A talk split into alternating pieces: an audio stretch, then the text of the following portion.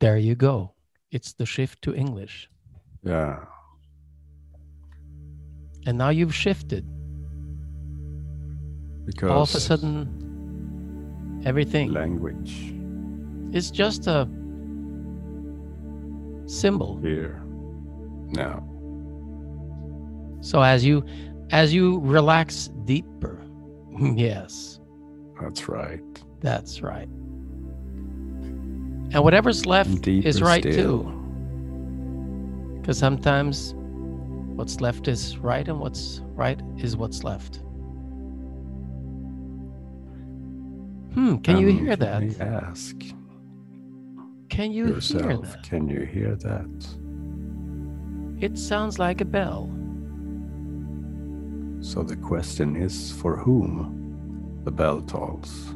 There are lies, damned lies, and statistics. Mark Twain.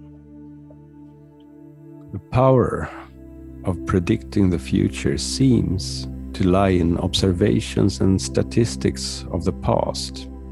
However, if you sit in a train at a station and see another train move outside the window, you will not know if your train or the other train is in motion. is in motion. When you base your actions on probability of success, you're using a reference for the expected result, a norm. This is an important use of science to observe the cause and effect of a process and to create a bell curve for expected normal behaviors and reactions. The bell curve illustrates how results of an action will affect most people. Most people, those in the middle of the curve. And at the far left and right are the expectations and exceptions to this norm, the outliers. The outliers. Outliers. Because if a probability applies to most people, it may apply to you. Hmm. Unless, of course, you are one of the outliers. You are. Then this bell does not toll for you at all. Mm-mm. If 1% survives a medical condition beyond probability, focus on what they did and do it. Do it. If anybody else has succeeded beyond odds in a situation similar similar to yours, make sure you are the next one You to succeed.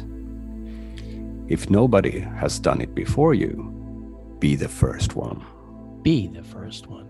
And when you are the first one, a part of you is creating a personal bell curve to predict your next action. Consume it with care, because every statistic, norm, and observation is a dish from the past and may not be due anymore.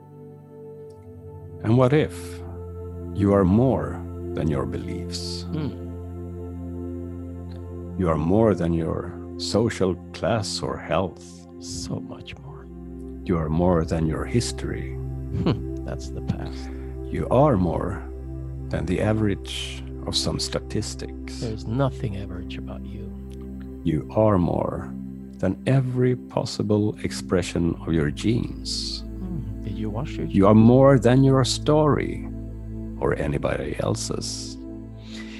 In essence, you might say that society's illusion of normality is based on averages of others in the past. And don't let that stop you. Because luck is what happens when preparation meets opportunity. Seneca. Seneca. And listen closely. Now, Can you hear it?